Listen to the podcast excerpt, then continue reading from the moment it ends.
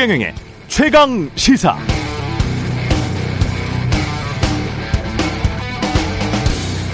선생님께서는 윤석열 대통령이 대통령으로서 일을 잘하고 있다고 생각하십니까? 라는 여론조사 질문에 아니요. 부정응답이 53%, 예. 긍정응답이 33% 나왔습니다. 국정 운영을 신뢰하지 않는다가 52%, 신뢰한다가 42% 나와서 국정 운영 신뢰도라는 측면에서도 부정이 긍정을 앞질렀습니다. 일도 못하고 있고 국정 운영에 대한 신뢰도 믿음도 낮다. 최근 대통령 지지율 하락 기사 자주 나오고 있는데요. 제가 방금 말씀드린 여론조사는 NBS 전국 지표조사입니다. 아, 엠브레인 퍼블릭, K스탯 리서치, 코리아 리서치, 한국 리서치 등 4개 조사기관이 전국에 18세 이상 남녀 1001명을 대상으로 지난 11일부터 13일까지 3일간 휴대전화 면접 조사한 결과고요. 표본 오차는 95% 신뢰 수준의 플러스 마이너스 3.1%포인트. 자세한 내용은 중앙선거 여론조사 심의 홈페이지 참조하시면 되고요. 왜 응답자들은 대통령이 일을 못한다라고 생각했을까? 여론조사 응답자들은 독단적이고 일방적이다. 경험과 능력이 부족하다. 적합하지 않은 인물을 내각에 기용했다. 이런 이유 등을 부정평가의 이유로 꼽았습니다. 네, 안녕하십니까. 7월 15일 세상에 이익이 되는 방송 최경령의 최강사 출발합니다. 저는 KBS 최경령 기자고요. 최경령의 최강사 유튜브에 검색하시면 실시간 방송 보실 수 있습니다. 문자 자면은 짧은 문자 50원, 기문자 100원이 드는 샵 9730 또는 유튜브 무료 콩 어플 많은 이용 부탁드리고요. 청취율 조사 기간이죠. 최경련의 최강 시사로 다양한 질문, 의견 보내주신 분들 중 추첨을 통해서 시원한 커피 쿠폰 보내드립니다. 오늘 최강 시사 탈북 어민 북송 사건, 예, 정치적 공방이 뜨거운데요. 태영호 국민의힘 의원, 김병기 더불어민주당 의원 각각 연결하고요. 검찰 내부에서 검찰의 각종 부조리를 폭로해온 이문정 대구지검 부장검사 직접 만납니다.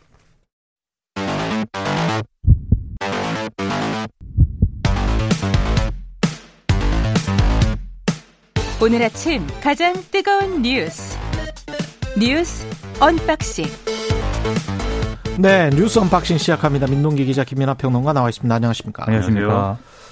켄타우로스 이 그리스 신화에 나오는 그 반인 반수. 반인 반수. 네.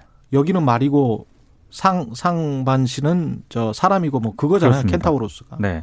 이게 코로나 19 변이 이름인가 보네요. 네. 이 면역 회피 특성이 기존 바이러스보다 강한 것으로 알려진 그 켄타우로스가 국내에도 처음 발견이 됐습니다. 아, 확진자는 인천에 사는 60대인데요. 현재 재택 치료 중이고 해외 여행력은 없고 동거인이나 지역 사회 접촉자 가운데 추가 확진자도 현재까지는 확인되지 않았습니다. 일단 방역 당국은 이 환자와 접촉한 사람을 추적 검사를 하고 있고 감염 경로에 대해서도 심층 조사를 진행 중인데요. 이 켄타우로스는 인도에서 지난 5월 말에 처음 발견이 됐는데 음. 급속도로 점유율을 높여가고 있습니다. 어제 기준으로 뭐 영국, 캐나다를 비롯해서 10개국에서 119건이 확인이 됐습니다. 미국 아칸소 주립대 연구를 보면은요. 최근 3개월간 인도 내에서 어, 이 켄타우로스의 확산 속도가 BA5보다 3.24배 빨랐다라고 하거든요. 그러니까 상당히 좀 점유율을 높여가고 있는 그런 상황이기 때문에 우리 질병관리청에서도 국내 발생 추이에 대한 면밀한 모니터링을 지속하겠다라고 밝히고 있습니다. 점점 변이 바이러스 이름이 이제 좀 예측 불가능한 이름이 되는데 그렇게 되네요.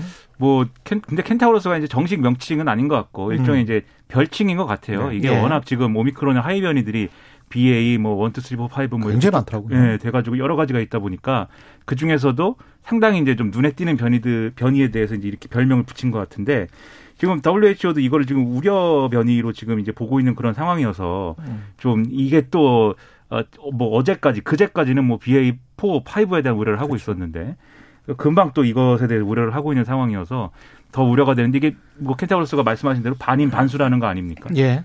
이게 만화나 게임에서나 보던 건데 지금 코로나 뉴스에서 보게 됐는데 그러니까요. 예. 그 정도로 변이가 이상하게 좀 많이 이 여러 변이의 특성이 뭐 결합돼 있다든지 이런 특성을 가지고 있어서 음. 면역 회피 능력이라든지 이런 것들이 더 강할 것으로 예상이 된다는 거예요. 예. 이런 여러 가지 이 상황을 이 종합을 했을 때 코로나 19로부터 자유로워지는 것은 아직 좀 먼 얘기다 이런 생각을 하게 됩니다. 걱정은 되지만 한편으로는 또 치명률이나 뭐 이런 것들이 자세히 안 나와 있기 아직 때문에 안 나와 있습니다. 예. 예. 뭐 그런 것들도 만약에 혹시 뭐 면역 회피 가능성이 높다고 하더라도 전파력이 높다고 하더라도 치명률이 낮으면 또 안심할 수 있는 것이거든요. 네. 예. 그러니까 아직은 네, 조- 자꾸 이렇게 나오니까 예. 좀 슬프긴 합니다. 네, 마음이 네, 마음이 좀 슬퍼집니다. 예. 아유, 이, 저, 우크라이나 전쟁도 있고, 유럽에서 전쟁도 있고, 여러 가지로 지금 경제 상황도 심란한 상황에서 코로나라도 빨리 좀 종식됐으면 좋겠는데. 그러게 말입니다. 예. 안타깝네요. 비상경제민생회의 금융지원 방안이 논의되고 있습니다, 지금. 일단 코로나 사태로 피해를 본 자영업자와 청년 등 이른바 그 취약계층을 돕기 위해서요. 정부가 125조 원 규모의 금융지원 방안을 일단 내놓기로 했습니다. 그리고 빚을 갚기 어려운 자영업자에 대해서 대출 원금을 최대 90% 감면해주고 만 34세 이하 청년층의 이자를 어, 30에서 50% 감면해 주는 게 핵심인데요. 예. 일단 정부가 채무 과다 청년층의 이자 감면과 같은 특례 지원을 1년간 한시적으로 운영을 하기로 했습니다. 소득과 재산 등에 따라 이자의 30에서 50%와 연체 이자 전액을 감면을 해주기로 했고요. 그리고 최대 3년간 원금 상환을 유예해 주는데 이 기간에는 연 3.25%의 낮은 이자율을 적용을 하기로 했습니다. 그리고 10월부터는요, 이 코로나 사태 이후에 자영업자와 소상공인에 대한 만기 연장 그리고 이자 상환 유예 조치가 종료가 되거든요. 음. 아무래도 이제 부실 대출 문제가 이제 터질 가능성이 굉장히 높은데 정부가 이렇게 한꺼번에 터지지 않도록 은행권이 뭐 추가로 만기 연장 등을 해주거나 부실 우려가 큰 대출 같은 경우에는 금융당국이 30조 원 상당의 새 출발 기금으로 매입을 해서 채무 조정을 하기로 했습니다. 그리고 90일 이상 연체한 사업자 대출에 대해서도 원금의 60에서 90% 정도를 탕감을 해주기로 했는데요. 아무래도 서민 주거 지원을 위한 안심 전환 대출 이런 문제도 좀 불거지고 있는데 이것도 올해 5조 원을 추가해가지고 총 25조 원을 늘리기로 했고요. 그리고 9월 중으로 출시되는 이 안심 전환 대출 같은 경우에는 변동금리 주택담보대출을 이 보금자리론 금리보다 조금 낮은 금리로 그러니까 저 고정금리로 갈아타주게 해준다는 그런 차원인데 다만 일각에서는 약간 좀 비판적인 목소리도 나오고 있습니다. 그러니까 세금을 들여서 빚을 탕감해 주는 거 아니겠습니까? 그렇죠. 그러니까 지금 갚아온 사람들은 뭐가 되냐라는 그런 한쪽에서는 비판도 나오고 있는데 이른바 모랄 해저드. 그렇습니다. 예. 근데 여기에 대해서 어제 이제 금융당국이 입장을 밝힌 것은 아, 그런 문제도 있긴 하지만 이걸 그냥 방치를 해둘 경우에 나중에 우리 사회가 또 지불해야 될 비용이 더 커질 수밖에 없다. 뭐 이렇게 입장을 또 내놓기도 했습니다. 그 말도 맞습니다. 예. 예. 저 이게 뭐 고물가 고금리 이런 상황이 되다 보니까 어- 어느 정도의 이제 취약계층을 위한 금융 지원이나 이런 것들은 필요하다고 보이고 그런 거를 위해서 정부가 적극적인 노력을 하는 거는 긍정적이라고 생각이 되는데요. 다만 이제 어 보통 이제 이런 보수 정권이 들어섰을 때 특히 이런 금융 문제에 대해서는 이 모럴 해저드라든가 이런 것들을 굉장히 우려해서 음. 이렇게 직접적으로 이제 어, 빚을 탕감하거나 이자 부담을 낮추거나 이렇게까지 적극적으로는 하는 건 사실 이례적이죠. 그렇죠. 근데 이제 자영업자 소상공인들에 대한 어떤 그 이 만기 연장 상환 유예 조치 이런 것들에 대해서 좀 이것을 완화하는 것은 아무래도 코로나19 이후 이 이후의 상황들이 있었기 때문에 이런 것들은 또 어, 여러모로 이제 할 수 있는 일이다라고 생각을 생각이 됩니다. 근데 논란이 되는 것은 역시 이제 청년 계층 취약 청년 계층에 대해서 이제 이 이른바 B2 뭐 이런 거를 한 거에 대해서 빚내서 음. 투자하고 뭐 네. 부동산 투자하고 가상자산 투자하고 이런 거에 대해서 이제 어, 이자 부담이나 이런 것들을 줄여주는 아, 이런 조치에 대한 것인데 이거는 아무래도 그동안에 이제 우리가 뭐 여러모로 얘기할 때 투자는 자기 책임이다 뭐 이런 얘기도 했고 음, 그거는 자본주의 원칙이고. 그렇죠. 예. 그런 예. 것들이 있는 상황에서 이루어지다 보니까 다소 논란의 여지는 있을 것 같아요. 그리고 이런 정책을 예를 들면 정치권이라든가 정권 정권 차원에서 추진을 할 때 원래 이제 금융 관련한 이제 관료들이나 이런 사람들이 막 반발하고 뭐 이런 것도 이전에는 있었던 일인데 그렇죠. 지금은 오히려 금융위원장이 나서서 2030 세대를 지원해야 이제 미래가 지속 가능하다 이런 얘기를 하고 있는 걸 보니까 확실히 분위기가 다르긴 다른 것 같습니다. 음. 근데 어쨌든 이런 것들이 긍정적인 결과로 이어질수록 이, 이, 이, 이어질 수 있도록 하는 예. 그러한 좀 디테일에 있어서의 좀 이런 조심조심해서 음. 취하는 이런 것들이 더 필요한 상황이 아닐까 생각합니다. 그 디테일의 가장 큰 거는 역시 이제 선정 기준일 것 같아요. 네. 다 해줄 수는 없을 거 맞습니다. 아니에요. 그러면 그렇습니다. 기준이 있습니다. 빚을 이게. 예. 갚기 어려운 자영업자, 빚을 갚기 어렵다는 거를 증명을 해야 될 것 같은데 네. 그 사람들에 관해서는 대출원금의 최대 90%까지. 맞습니다. 어떤 사람은 80% 어떤 사람은 70% 이렇게 나뉠 거고 90% 뽑힌 사람은 정말 빚을 갚기 어려웠는지를 이제 증명을 해야 될 텐데 네. 그 증명을 하는 과정에서 어떤 사람은 들어가고 탕감에 어떤 사람은 탕감받지 못하고 탈락했었을 때 그 선정 기준에 대한 논란이 분명히 일어날 것이고 그다음에 지금 말씀하신 대로 돈을 가서 이- 이게 이제 사실 자영업자들에 관해서는 별 이야기를 안 하고 있는 게 그 빚을 뭐 이렇게 감면을 해준다랄지 대출 연장해 준다랄지 이런 것들이 크게 자본주의 경제로 보면 기업이 할 수 있는 가장 큰 사회에 끼치는 가장 큰 이익이 고용이거든요. 그렇죠. 그러니까 자영업과 중소기업이 무너지면 고용이 훅 줄어들고 실업률이 확 높아져 버리기 때문에 그런 차원에서 자영업과 중소기업을 살려주자라는 거에는 사회적인 consensus가 어느 정도 있는 거예요. 근데 이제 개인이 그 어떤 빚을 내서 아주 무리하게 투자를 하다가 그걸 어떤 쪽박을 찼다. 근데 그걸 가지고 이제 이자를 감면해 주겠다라고 나오는 것에 관한 사회적인 합의가 우리가 돼 있는가라고 하면 그거는 아닌 것 같습니다. 네. 제가 알고 있는 자본주의 상식으로는 그건 아니지 않나. 예. 그거는 뭐 어떤 고용을 창출한다든가 사회적 기여를 전혀 하는 어떤 그런 건 아니거든요. 자영업이나 기업하고는 좀 다릅니다. 네. 예. 그래서 뭐 꼭 이 방법이 아니더라도 음. 이 어려움에 빠져 있는 청년 세대를 지원하기 위한 또 다양한 방법이 있을 것이기 때문에 다양한 방법들을 더 강구해 가지고 좀 보완할 수 있는 그런 기회도 찾아봤으면 좋겠습니다. 예. 여야가 사개 특위 구성에는 잠정 합의했는데 원구성은 막바지까지 지금 좀 힘듭니다. 이게 지금 연구선과 관련해서 무슨 무슨 롤러코스터 같습니다. 예. 일단 말씀하신 것처럼 사개특위 구성에는 잠정 합의를 했습니다. 어, 일단 뭐 권성동 그 국민의힘 원내대표가 어제 YTN 인터뷰에서 사개특위 명칭을 수사사법체계 개혁특위로 일단 변경을 하고요. 어, 위원 같은 경우에는 여야 6대 6으로 하되 위원장은 민주당이 맡고 안건은 합의 처리하는 것으로 변경을 해서 잠정 합의를 한 상태다 이렇게 얘기를 했습니다.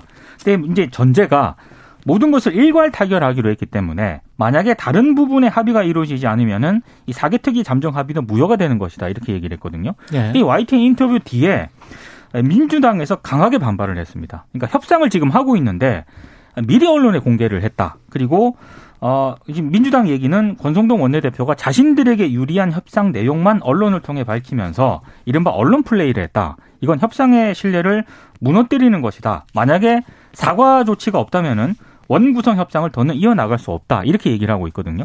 이렇게 얘기는 했는데 아무래도 이제 재헌절까지는 어, 지금 타결하겠다라고 합의를 한 상태이기 때문에 오늘 뭐 협상을 계속 이어나갈 것으로 일단 보이는데요.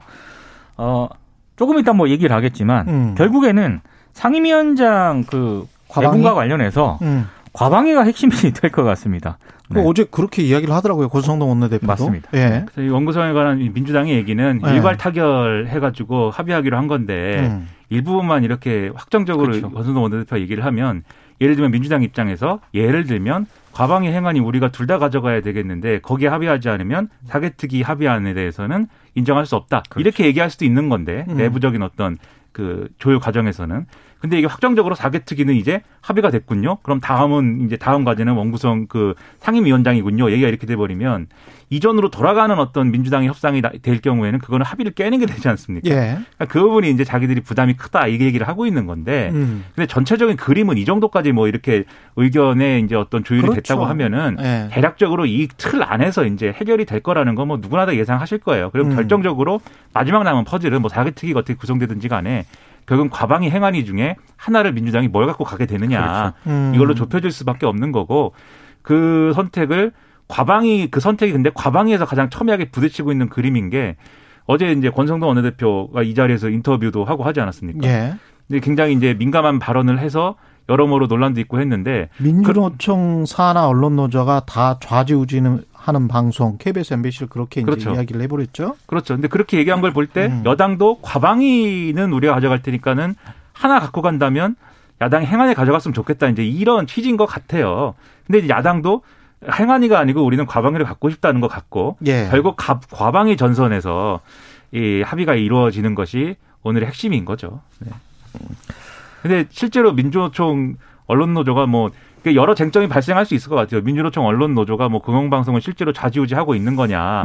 근데 이 문제에 대해서는 나중에라도 권성동 원내대표와 국민의힘이 좀 사실관계를 기반으로 해서 해명을 해줘야 될 필요도 있을 것 같은데 음. 어제 권성동 원내대표가 기자들이 질문하는 거에 대해서 사실 이 우리 KBS 라디오와의 인터뷰뿐만 아니라 그랬죠. 기자들이 질문하는 데 있어서도 KBS 기자가 질문을 하니까 KBS 기, KBS에 대한 얘기를 KBS 기자가 질문하는 거에는 내가 답할 수 없다라고 음. 얘기를 했고 또 다른 기자가 질문하니까 MBC 기자가 질문하니까 MBC 주, MBC 기자 아니냐 민주노총 소속이냐 뭐 이렇게 얘기를 하고 이게 이런 구, 이런 얘기만 하는 거는 제가 볼 때는 바람직하지 않거든요 이런 부분에 있어서는 앞으로 이런 부분은 좀 개선이 됐으면 좋겠다는 생각이. 근데 이제 핵심은 그거 같아요. 지금 민주당이 이 9월에 시작되는 정기국회에서 방송법 개정안을 처리를 할 예정이거든요.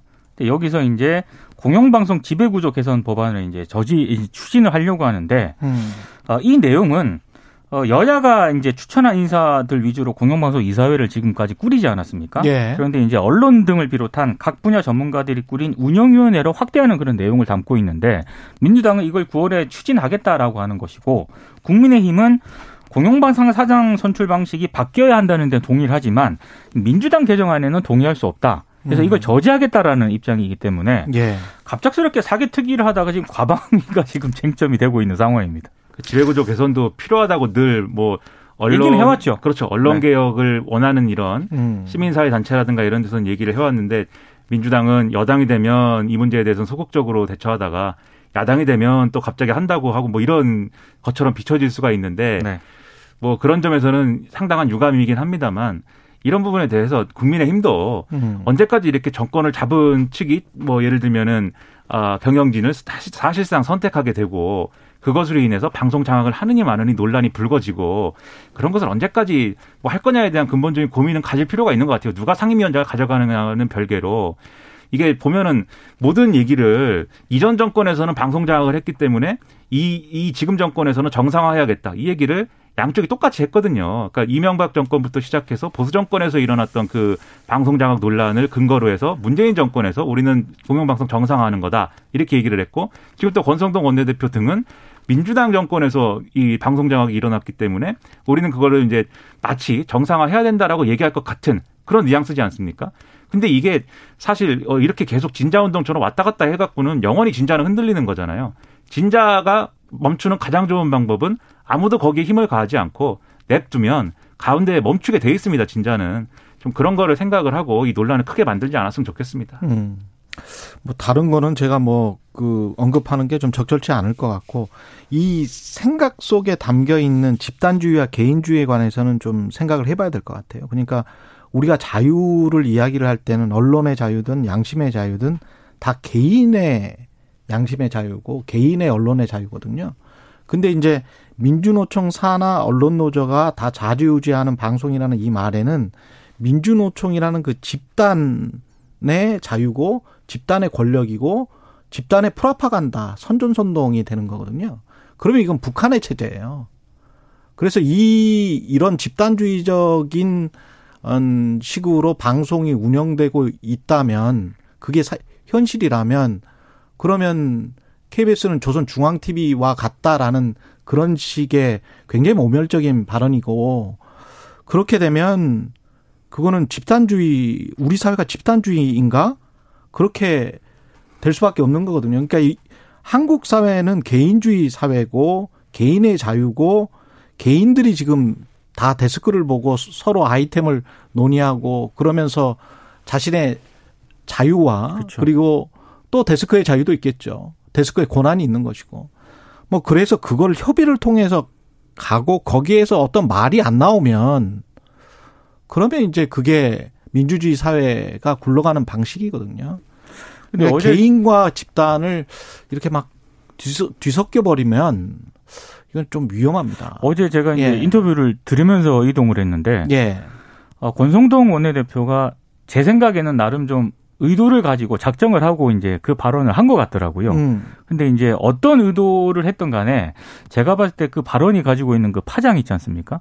어, 일단 그 사실 여부도 정확하지가 않고요. 그리고 지금 언론계 내부 시스템이 그렇게 움직이지도 않습니다. 그렇게 움직이지도 않죠. 그래서 언론계 예. 구성원들의 상당수를 적으로 돌릴 수 있는 그 발언이 어떤 걸 의도했든 간에 과연 그 의도가 적절하게 이제 먹힐까 그런 생각이 좀 들더라고요. 그러니까 이 언론 노조 색- 기자들 같은 경우는 저를 굉장히 싫어할 걸요. 왜냐하면 저는 출입처를 굉장히 반대하는 쪽이기 때문에 오랫동안 10년 이상 출입처는 해체돼야 된다라고 주장을 해왔던 사람이기 때문에 언론 노조는 저 같은 사람은 굉장히 싫어할 거예요. 근데 이제 권성동 원내대표 같은 네. 세계관이라고 하면은 뭐가 전제가 돼야 되냐면은 언론 노조는 민주노총의 말을 굉장히 잘 들어야 되고 그리고 또 이 조합원들도 언론 노조의 말을 다 잘 들어야 되고 민주노총은 민주당하고 완전히 한 몸이어야 되고 이게 전제가 돼야 지금 이 논법이 가능하거든요. 그렇죠. 그런데 민주당하고 민주노총하고 그렇게 가깝지 않고 음. 민주노총 그 집단에 가면 언론 노조가 민주노총 말을 잘 안 듣습니다. 이 의견이 잘 안 맞아요. 그리고 언론 노조 안에서 예를 들면 KBS 본부나 구성원들도 너무 다양해요. 그렇죠. 다양하죠. 예. KBS 본부나 MBC 본부가 뭐 언론 노조를 좌지우지하느냐 뭐 그렇지도 않습니다. 예. 그리고 기자들이 이 언론 노조의 무슨 지침을 따르거나 그러지도 않아요. 다들 서로 말을 안 듣고 이- 있어서 언론 노조의 지침이라는 게 있을 수가 없죠. 그렇죠. 그렇지도 않고 예. 더군다나 기자들처럼 개개인의 프라이드가 높은 사람들이 모여서 무슨 뭐 방침을 뭐 얘기하겠습니까? 음. 너무 무시했나요, 제가? 뭐 그런 건 아니니까 음. 너무 이런 우려는 안 해도 된다고 저는 생각을 합니다. 예.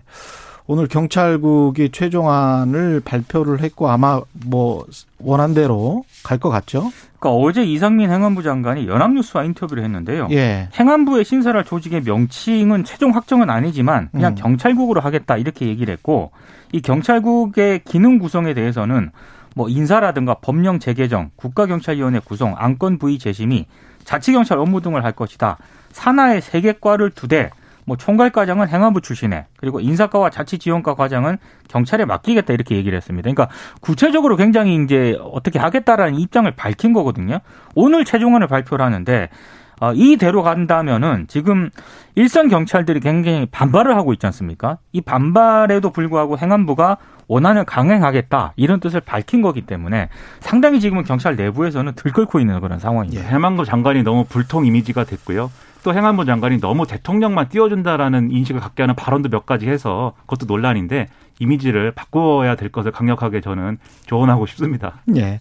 여기까지 해야 되겠습니다. 뉴스 unboxing 민동기 기자 김민아 평론가였습니다. 고맙습니다. 고맙습니다. KBS 라디오 최경령의 최강시사 듣고 계신 지금 시각 7시 42분입니다.